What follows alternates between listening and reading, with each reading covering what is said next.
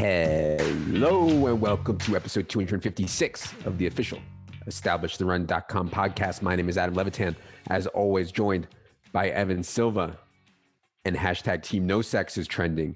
Thanks to Urban Meyer. The PSM is popping. Thanks to Mo Ali Cox. Thanks to Big Don Parham. It's a great day to be alive. Evan, how's it going? Yep, coming off a pretty good week. Excited for week five. Let's jump in. On today's show and each Tuesday this season, Evan and I are going to go team by team, highlighting the most important things we saw from a fantasy perspective and key takeaways. Before we get into it, two things. First, if you have not subscribed to our in-season package yet, you are missing 95% of the content we put out each week. Silva's matchups, our projections, ownership projections, all our shows, premium podcasts. We do have weekly and monthly options up on the site now. Check it out on the subscribe page. Second, this show is brought to you by our friends at Prize Picks. .com. You guys know me, you know I love player props, and I know a ton of people out there don't have access to legal player props because they're in New York or California or Texas or a bunch of other ridiculous states that don't have regulated sports betting. Prize Picks is legal and regulated in those states. You can bet their props in parlay form. To help, we have a table up each week to compare our projections to Prize Picks. We're also in the Discord firing off some stuff in the Prize Picks channel. If you want to give them a try this week, they have a 100% instant deposit bonus up to $100. Use promo code ETR to get the best deal, or use the link in the show notes. Again, promo code ETR at prizepicks.com for the instant deposit bonus and the best deal.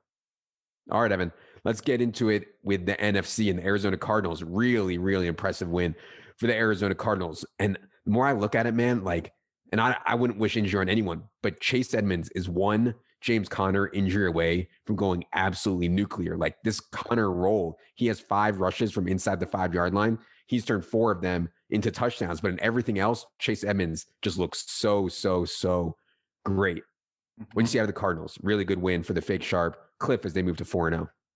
Absolutely. And they took care of Aaron Donald in this game. Their offensive line is kicking butt. Kyler Murray is absolutely the MVP favorite through the first 4 weeks of the season. Rondale Moore, you know, the usage distribution in Arizona's wide receiver core has just been steady, and it's probably going to take an injury to Christian Kirk, AJ Green, or DeAndre Hopkins for Rondale Moore to move out of the number 4 receiver role. Rondale Moore has done well with his touches, but they are committed to using him as the number 4 receiver. And I don't think we're going to see a changing of the guard at this point with how well they're playing. Why would they change things? Mm-hmm. It's going to take an injury. Yeah, Rondale only ran a route on 39% of Kyler dropbacks in week 4. I have some bets on Brandon Staley to be coach of the year at +950, at 10-1, at 11-1. I'm a little worried, though, that right now, I mean, Cliff looks like he could be the coach of the year, which makes me sick to my stomach to even think about, but I still like going with Staley here. Yeah, I got a little bit of Matt Rule and a little bit of Staley. Nice. Falcons. So the offense breaks out. I mean, we'll talk about this Washington defense again in a little bit here, but the offense does break out. Everybody's talking about Cordarrelle Patterson broke the slate on 23 snaps. Only 12 snaps as a running back, 11 snaps as a wide receiver. He gets 34.6 DraftKings points. I don't want to brush this off because he's playing so well and Mike Davis is playing so poorly that his role could expand. So I'm not going to say CPAT's only going to play 23 snaps each week, but I would note that Wayne Gallman is also mixing in now. Wayne Gallman was in for 10 snaps, stole 6 carries, and stole a target. So obviously it looks really bad for Mike Davis. I think more people want to know, though, Evan, what is your take on Cordarrelle Patterson's outlook going forward? I mean, he's had 2 games so far. One game where he scored 3 touchdowns and another game where he scored 2 touchdowns. It's very unsustainable. But he's clearly become a significant factor in the Falcons offense week to week. And I think that he's in play each week as a flex option in season-long leagues. There was one year where Eddie Royal came out the gates and in the first 3 or 4 weeks scored 7 touchdowns, and it's not going to hold up. But I do think that he has carved out a permanent role in Arizona, in Atlanta's offense. The Falcons need playmakers. I mean, they're still struggling to get the ball really consistently to Calvin Ridley. Matt Ryan threw 4 touchdown passes. They upped his ADOT in week 4 to 12.5. I mean, and Calvin Ridley still did not have a big game. So Cordarrelle Patterson is a much-needed playmaker for them. Yeah, I think it's looking grim for Mike Davis, actually, at this point, with Wayne Gallman moving up into the rotation, Cordarrelle Patterson having that, locked-in role. I mean, it's all of a sudden it has the potential to be a three-man backfield. Yeah, and one other thing that I'd say is that it used to be when you played Matt Ryan, you knew exactly where the ball was going. And I played a Matt Ryan double. I talked about on the solo pod in tournaments this week, and I was like, man, if Matt Ryan goes off, it's going to be to Calvin Ridley and to Kyle Pitts. That's not the case anymore. I mean, they're spreading it out way more and don't have that double access. Carolina Panthers. Sam Darnold has 5 rushing touchdowns in 4 games. I mean, absolutely ridiculous. Now you can say that's going to regress, but that could turn into more Sam Darnold passing touchdowns. Mm-hmm. Obviously, Sam Darnold's been one of the biggest fantasy breakouts of the year. Also, good news for the Panthers, even though they lost this game, Christian McCaffrey could be back as soon as this week's home game against the Eagles. Thought Chuba Hubbard was fine, certainly not Christian McCaffrey. DJ Moore went absolutely nuclear in garbage time, but man, that dude is a baller, still only 24 years old. It's hard to think of dynasty assets much better than DJ Moore. What you see out of the Panthers, who went down to Dallas and got beat up pretty good. Yeah, I remember before the game, we were being asked, should we worry about Trayvon Diggs as it pertains to DJ Moore? And the answer was that Trayvon Diggs had an awesome game and DJ Moore still balled, TF out. So, it's the cornerback wide receiver matchups. Yeah, they can be helpful at times, but for them, I mean, there are just as many times, if not more, that focusing on them will lead you in the wrong direction. And DJ Moore had an unbelievable game. So did Trayvon Diggs, who, by the way, Ryan Reynolds. I was talking to Ryan Reynolds, our waiver wire and the futures guy. He was like, "Hey, Trayvon Diggs, 65-1 to win Defensive Player of the Year a couple of weeks ago. Now all of a sudden he's got 5 interceptions. He's been shadowing some of the best wide receivers in the NFL and doing well against them. So I love that price from Ryan Reynolds. Got to check his articles out each week. Ian Thomas stayed ahead of Tommy Tremble, your air quotes friends sleeper of the week. So yeah, Sam Darnold now is the overall quarterback 5 in fantasy. Greg Rosenthal, if you're listening. And then, I thought that Chuba Hubbard's usage was actually pretty disappointing because they used Rodney Smith as the passing game back. He ran 9 more routes and he saw 3 more targets. Are you concerned about this or what? So most of Rodney Smith's stuff came when the game got out of hand late in the fourth quarter, but I hear you. I mean, it's not great. I want Chuba in there getting the garbage time stuff also. So yeah, I mean, it's not great, but yeah, Rodney Smith did play a bunch late for sure. Yeah, in terms of defensive player of the year, I mean, DBs rarely win that award, and you need a lot of interceptions to do so. I believe Stephon Gilmore won it one year recently. But yeah, I mean, 65-1, I'm sure that price is gone, but yeah, sounds like a really good bet. Yeah, Xavier Howard had 8 interceptions last year and still didn't win it. So yeah. I mean, it's going to be difficult, especially with Myles Garrett in the league. I mean, you're essentially going to need Myles Garrett to get hurt. Yeah. Chicago Bears story in season long is David Montgomery's injury. David Montgomery did not tear his ACL, but it sounds like he has a pretty bad knee injury anyway. He's going to miss about a month. Damian Williams hurt his quad in this game also, but I think he's going to be fine. They didn't seem too concerned about it. We've been talking about Damian Williams for a while. I have a ton of Damian Williams in best ball. I thought his standalone role would be better than it's been. Was wrong there, but you can always suck out through injury, and it looks like that's what's going to happen. They also have Khalil Herbert on the roster, who I think they like a little bit too. So I don't think that Damian's going to play every snap. Herbert will probably mix in also, but I'm curious what you think. How are the Bears going to play it now that David Montgomery is out a month? Yeah, assuming that Damian Williams is healthy, because he did suffer a thigh injury, but I think he returned. It sounds like he's going to be okay, but this will be a situation to monitor on the injury report. I think that he should be the clear lead guy, but Khalil Herbert is an excellent stash. 6th-round pick, but he averaged almost 8 yards per carry in his final season at Virginia Tech, and he ran 4.46 at 5'8", 210. He's a stocky, well put together little dude who can run, and was a big playmaker, a highly efficient runner in college. So I think he's an excellent stash. I think that we now have reason to be optimistic about the going forward outlook of the Bears offense. Because Bill Lazor took over as the play caller, and You know, you remember at the end of last year, he took over the Bears play caller and their offense played really, really well down the stretch. Remember, David Montgomery was like a lead winner in the second half of the season. Well, they really stretched out Justin Fields in this game because the Matt Nagy Week 3 game plan, really the Andy Dalton game plan, was to get the ball out of his hands quickly, not use him as a runner. They still need to use him more as a runner, but they gave him deep drops. They gave him max protections, so that he could, you know, move back in the pocket and put his downfield passing ability to use. His ADOT shot up to 13.6. I mean, he was throwing big-time deep balls to Darnell Mooney in this game, just right on his hands, just putting it right on his hands or wherever, you know, Darnell Mooney could go get it. And Darnell Mooney can absolutely go get it. So I think that the arrow is pointing up on the Bears offense. They do have a really tough schedule, though. You know, and they still have problems on the offensive line, so it could be a little bit rocky. Justin Fields was not good in fantasy in this game, but that was primarily because, you know, the 3 touchdowns that the Bears scored were all rushing touchdowns by running backs. And they're going to need to use him, I think, more as a runner, period, just because, you know, they're going to be without David Montgomery for the next 4 to 5 weeks. Yeah, that's what I was going to say. If you just looked at Justin Fields' fantasy score, you would think he had a bad game. He played awesome. I mean, he was really good, and there's gonna be better days ahead in fantasy for Justin Fields. That's assuming that the donk Matt Nagy lets him start Andy Dalton. I mean, Matt Nagy is still saying that when Andy Dalton gets healthy, Andy Dalton is his starter. We'll see how that plays out. Dallas, I mean, really solid win. Their pass rate over expectation has come down. I mean, Zeke is looking really good, man, and really fast. And yeah, Tony Pollard stealing plenty of stuff, but that doesn't mean Zeke can't still have big games in these scripts like they had against Carolina, and he did. One thing I'd note on the tight ends, there's starting to be a gap between Dalton Schultz and Blake Jarwin. I mean, Dalton Schultz ran 23 routes in this game.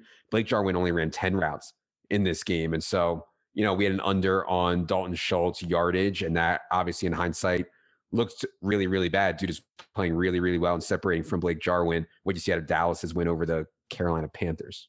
Well, if you were just to look at the box score results of the past few weeks, you would think that like Dalton Schultz is the centerpiece of the Dallas Cowboys passing offense, and I don't think that that's going to hold. I mean, I think that he, you know, has wound up being a good streamer, and he very well could remain a good streamer going forward. But I think that things are going to come full circle, and we're going to start to see CeeDee Lamb step up with some big games. You know, the last 2 weeks have been kind of slow for him. The first 2 were really good. But I think that things are going to come full circle, and CeeDee Lamb is going to end up being the centerpiece of this passing offense. And he's an excellent buy low right now in season long. You're absolutely right about Ezekiel. I think he looks better every week, Ezekiel Elliott. And they're getting back La'el Collins in 2 weeks. So, and the kid Terrence Steele, who wasn't very good last year, who's been filling in for La'el Collins, he's been kicking butt. And Zach Martin, my goodness, I mean, he's going to be an all-pro again.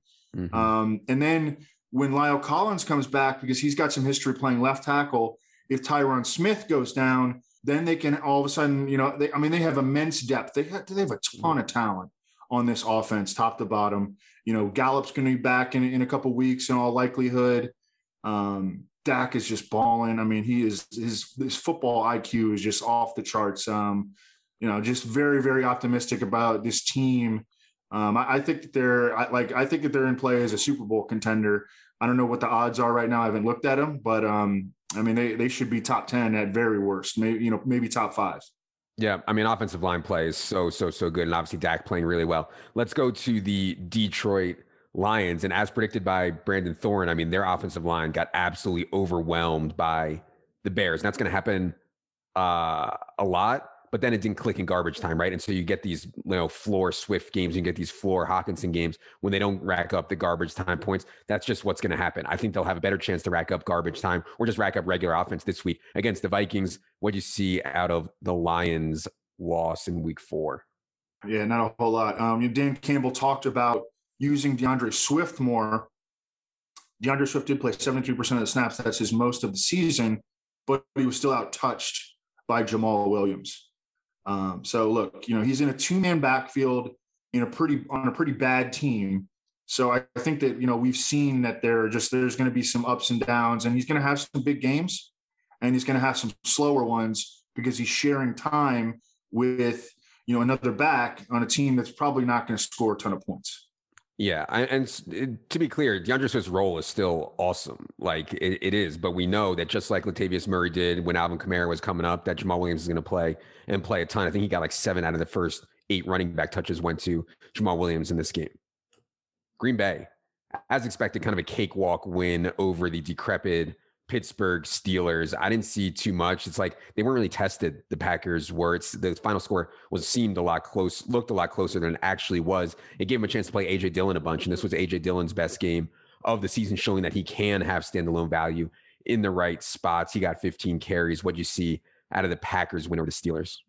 Well, MVS, Marquez Valdes-Scantling, went on IR. Allen Lazard jumped into his role, but in this particular game, it was Randall Cobb that had the big game. And I think that can shift around, you know, going forward, as long as MVS stays on IR, you know, that can kind of toggle between different dudes that step up as the number 2 pass catcher in the offense. It could be a running back in a given week. It could be Tanyan. And Tanyan played his a season high in snaps, over 70%. He saw 7 targets. He just didn't do anything with those, you know, a lot of contested balls that Tanyan did not win. And Randall Cobb wound up being the kind of star of the week 4 show. Los Angeles Rams, I mean, so clear that they love Darrell Henderson. And I get that Sony Michel fumbled early in this game, but in 2 full games, as pointed out by Daigle, in 2 full games this year, D Hendo, 30 out of 34 running back carries, every single running back target, and he has every goal line touch, every inside the 5 touch. I mean, they're using Darrell Henderson like a true workhorse, like the Gurley years type workhorse. Sony fumbled. Maybe he got punished. Looked like he was going to play a little bit, if not a decent amount, at least. The other story going on here, man, I mean, this Robert Woods situation. I mean, he scored a touchdown in garbage time, and he like legit looked pissed about it. They play the Seahawks on Thursday. McVay is already talking about getting the squeaky wheel going for Robert Woods. I've been looking at some Van Jefferson unders to try to capitalize on maybe more stuff going to Robert Woods. What would you say to people who have Robert Woods in season long right now? And any thoughts on Van Jefferson? I'm still buying low on Robert Woods. I mean, again, he's a critical piece of the offense. He's not out here, you know, it's not like Michael Gallup last year where he's just getting lost running, you know, down the sideline. It's that they have more weapons this year. You know, Higbee's been pretty good. Cooper Kupp has been, you know, outstanding. They've gotten Deshaun Jackson involved for, you know, a handful of big plays. Van Jefferson has made his mark. So that has been, you know, really the cause of Robert Woods getting lost now and again. But I think that, you know, at the end of the day, and I know it's been tough, you know, if you've had him. I mean, he did wind up, he's got one good fantasy game. A lot of it came in garbage time. He's got one decent one. He's got 2 bad ones. So it's been frustrating, especially if you took him in the 4th round or, you know, but I think that he's a buy low, and I think that he's a hold if you have him right now. Yeah. By the way, nobody gave Van Jefferson a chance, like in dynasty circles. I mean, for the draft capital they spent on Van Jefferson, you could get him in like the 3rd round of rookie drafts. And he's going to prove to be pretty good asset. Minnesota Vikings. I thought, you know, you could argue, obviously, in hindsight, they made a mistake not holding Dalvin Cook out. Dalvin Cook started the game, looked okay, looked like he aggravated the ankle, only ended up playing 49% of the snaps, gave a lot of work to Alexander Madison, only 52% of the running back touches for Dalvin Cook. They're home against the Lions this week. I'd love to see them hold out Dalvin Cook and get his ankle right and let Alexander Madison beat up on the Lions. I'm not sure if that's how they're going to play it. Any thoughts on the Vikings loss and a really low scoring loss to the Browns? It's the total bust of a game. I mean, there was no back and forth effect. The Vikings are now 1-3. They like need victories. I hope that doesn't encourage them to force Dalvin Cook out there again, you know, because they absolutely should be able to beat the Lions with Alexander Madison. I think that, but I mean, they're back, you know, their backs are up against the wall again. After, you know, and they responded against what it was Seattle. They really responded, but they need victories. New Orleans Saints. Tony Jones went down in this game. I don't know if he's going to miss time, how much he will yet, but Alvin Kamara is on pace for 331 carries this season, but only 42 targets. So, you know, it's like Like I've said, they're playing like 1950s football. You can't count on more than 20 or 21 attempts for Jameis Winston on a week-to-week basis. Just is what it is. But they are getting Michael Thomas back, allegedly, in week 7 or week 8. Would you start picking up Michael Thomas now in season long? And what do you think about his outlook the rest of the way? Yeah, I think you got to grab him if he's available for sure, because that week 7 date is coming up. Hopefully he'll be ready at that point. We haven't seen Michael Thomas play good football in a long time. And I don't think that this situation is going to be conducive for Michael Thomas to be anything more than maybe like a wide receiver 2/3, even if he's getting a big target share. They're not throwing the football enough. And I don't think that him coming back, they're going to want to continue to hide Jameis Winston in the offense. They're going to continue to incorporate Taysom Hill as both a runner and an inefficient thrower. And that takes away from the passing game. Grab him if he's available, but I have kind of limited expectations for Michael Thomas. I mean, the target competition is so weak that Michael Thomas could see 30-35% of the targets, but I still think they're only going to throw it 20 to 25 times a game. And so you end out with not that many targets. Still, certainly would add him if he's on waivers. Giants came back and won this game against New Orleans. I mean, Saquon Barkley is now seeing the truly elite usage that very few running backs see, all but 3 of the running back touches over the last 2 weeks, and a 17% target share. I mean, absolutely massive. Also, I was skeptical on Kenny Golladay, skeptical on Kadarius Toney. They came out and played reasonably well. Yeah, it was in kind of a wild comeback type spot, but without Shep and without Slayton, they have some depth there. I'm not sure if Shep and Slayton will be back. What do you see out of the Giants' comeback win?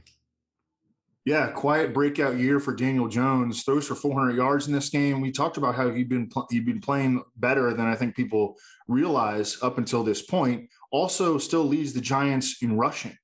He's a true dual threat.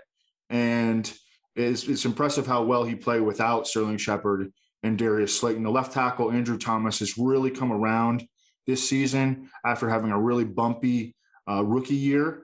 But you look at like his PFF stuff. I mean, he's been one of the best left tackles in the league, and they freaking needed that badly because, I mean, they lost Shane Lemieux and Nick Gates early on. Those guys were both set to be starters on the interior. But Andrew Thomas coming along, that helps. Needed it. Let's go to the Philadelphia Eagles. And, we speculated before the season that maybe Kenny Gainwell would have the Nyheim Hines share. I wasn't sure the Nyheim Hines role. I wasn't sure if he would. I mean, now it's obvious. He's playing 35% of the snaps this year is Kenny Gainwell, leads Eagles running backs with a 12.3% target share. Like we talked about on Sunday morning, in these spots where the Eagles get behind, and we expected them to be behind against the Chiefs, you can see Kenny Gainwell having big games like he did on Sunday. The other thing that I'd say, man, like, I know it's been a bit up and down for Jalen Hurts. I think he's like good. I mean, I know he's good in fantasy, but in real life, like, I think you can win with Jalen Hurts. Even without Lane Johnson, I thought he played a pretty good game on Sunday, throwing to Devontae Smith a ton. What did you see at the Eagles' loss to the Chiefs? Yeah, Jalen Hurts is like just a cheat code in fantasy, especially where you could get him in drafts. We drafted the heck out of him. Yeah. And he's been a top 10 fantasy quarterback in all 4 weeks. So far, with I believe 2 top 5 finishes. So he's been a high floor, high ceiling producer. The Eagles defense isn't good. And that is going to put them in a lot of situations where they are in comeback mode. That gives a lot of playmaking opportunities to Jalen Hurts, and it gets Kenneth Gainwell on the field. And also their offensive line continues to kind of fall apart. So that at times that can lead to more scrambling opportunities for the quarterback. They should get back Lane Johnson, though, this week, I would presume, because he was out due to a personal matter this past week. And then Jordan Mailata, their stud left tackle, should be back sooner rather than later. And they've got Landon Dickerson to fill in one of the guard spots, and Jason Kelsey's still playing. So they can have a good offensive line if they get all these guys healthy. Of course, we say that every year about the Eagles. San Francisco 49ers, I'll bury the lead to start. I mean, George Kittle is coming, man. I mean, even though he was battling a calf issue, 92% of the snaps, 82% route run rate, 27% target share. He had a touchdown in his hands on like a 20 or 25 yarder, got a big hit and got it knocked out. But man, I feel like he's going to have a huge game here at some point. But anyways, I'm burying the lead. Jimmy Garoppolo went down with a calf injury, allowing Trey Lance to come in. And you can say what you want about the way Trey Lance played in real life. In fantasy, of course, as we know, he absolutely balled out. Mm-hmm. I think Jimmy G's going to miss time. They haven't ruled him out yet. He went for an MRI on his calf. We'll see how it comes back. But, man, I mean, this is Trey Lance's chance now. We've been waiting for this. What do you think about the 49ers, hopefully, with Lance now? Yeah, 20.4 fantasy points and a half from Trey Lance, and he really didn't play that great. Now, he did get a wide-open 76-yard touchdown or whatever it was down the right sideline. It was to Debo. Yep. And, so that was kind of a gift. But, yeah, the upside is absolutely immense, as we've been talking about since the 49ers drafted him, way back in April. I thought Trey Sermon looked a lot better this week and, just ran with a lot more decisiveness. I think he finished with 90 rushing yards. Still not involved in the passing game, but it was a promising step forward for Trey Sermon after a very, very slow and discouraging start to his rookie season. Yeah, and I mean, Trey Lance was not in the game plan last week, right? And during the preseason, they were running a lot of read option stuff. They had those packages in for Trey Lance. They weren't in the game plan this week. I think if Trey Lance gets to start this week in week 5, all that stuff's going to be in the game plan, and I think he'll play better. Yeah, I think we're going to see like bumps from him. It's going to be kind of bumpy when you're watching the game, but at the end of the day, he's going to have like 32 fantasy points, and you're going to be like, who gives a shit? Right. Seattle Seahawks. Alex Collins played a ton, man. And I know we talked about this last week. I've been harping on it. Chris Carson has 3 targets on Russ Wilson's last 86 pass attempts. So he doesn't really have a pass game role right now. Also, he hasn't had more than 17 carries in a game in any of his last 18 games. It's like he's not getting a workhorse role as a rusher, and he's not getting enough targets. Now, he can get there on efficiency for sure. And he plays the Rams this week. Maybe they were kind of coddling him a bit on a short week. I kind of doubt that. But yeah, what do you think about Collins, and what do you think about the Seahawks heading into this big game on Thursday night against the Rams? Yeah, the thing is that Alex Collins played well and outplayed Chris Carson. So now the Seahawks have incentive to continue to do what they were doing because it was working. So that's the big concern for Chris Carson. I think that in this game against the Rams, he's just like a low floor flex option. Mm-hmm. In season long. But I mean, Alex Collins, he should be rostered everywhere. I mean, there are this week, Kenneth Gainwell, Samaje Perine, Alex Collins, and Damian Williams are the 4 big waiver wire RBs. Alex Collins, I think, definitely belongs in that mix, right there with Samaje Perine, I think, behind Damian Williams and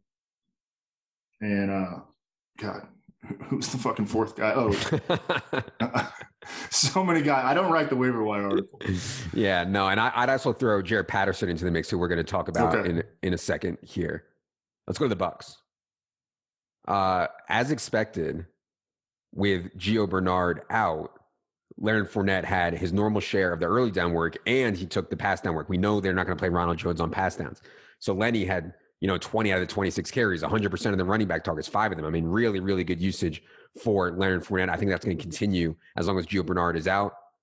Bad usage, though, for O.J. Howard. Rob Gronkowski was out, and he still only ran 16 routes on 48 Tom Brady dropbacks. Cam Brate doubled him up plus with 33 routes. Clearly, Bruce Arians is not like O.J. Howard. What did you see out of the Bucs' return to New England? Yeah, O.J. Howard was just a blocker, Yeah. And we got to remember that he is coming off a torn Achilles. So, sure. Cameron Brate, kind of just a guy. Gronk, it sounds like he's going to be out multiple weeks. So, I mean, Cameron Brate can get in there and, maybe score a touchdown. It'd be mostly a touchdown or bust streamer, I think. Yeah, Leonard Fournette, I mean, this situation, the Seas have kind of parted for him because Giovanni Bernard is out. That gives him access to a lot of receiving game work. And then Ronald Jones, we know the story about Ronald Jones. I mean, and the Bucs have clearly seen enough of him. Leonard Fournette, I think, he's essentially an every down back at this point. Washington football team, last team we're going to do here today, Curtis Samuel made his triumphant Washington football team debut. As expected, was eased in, only 25 out of 67 snaps, 16 routes on 42 Taylor Heineke dropbacks, Did get 4 targets for a 12% share, which is encouraging. 4 targets on 16 routes run. I'd also note that De'Ami Brown banged up his knee. I don't know how serious it is. And Logan Thomas hurt his hamstring. I don't know how serious that is either. And Antonio Gibson got banged up too. Jarrett Patterson, shout out to Team Preseason, was awesome in the preseason. I think he is worth looking at in deeper formats. Gibson seems like he's banged up all over. Toe, shin. I'm not sure exactly what happened to him on Sunday. He was out for some plays at the end also. So yeah, there's going to be a lot of injury stuff to watch with Washington. And as we talked about on Friday night, I mean, Taylor Heineke can sling it, man. There was some good MME stuff I had with Taylor Heineke and CPAT in the super large field stuff. But what did you see out of the Washington football team? Yeah, you know, I don't write the waiver wire article, but Daigle does for Roto World, now called the NBC Sports Edge. And we were talking about it last night. Logan Thomas, you know, this absence, hamstring, you know, typically like a 2-3 week injury, you know, it opens up Ricky Seals-Jones. And now we have been through Ricky Seals-Jones before. Oh, yeah. But he could all of a sudden jump into a lot of opportunity. He's, you know, a receiving tight end. And Taylor Heineke, like, he's a DGAF player. He's not going to be like, oh, Ricky Seals-Jones, you know, this guy has given us goose eggs in fantasy, you know, in past years. Like, he's not going to care about that. He's just going to throw him the ball when it gets open.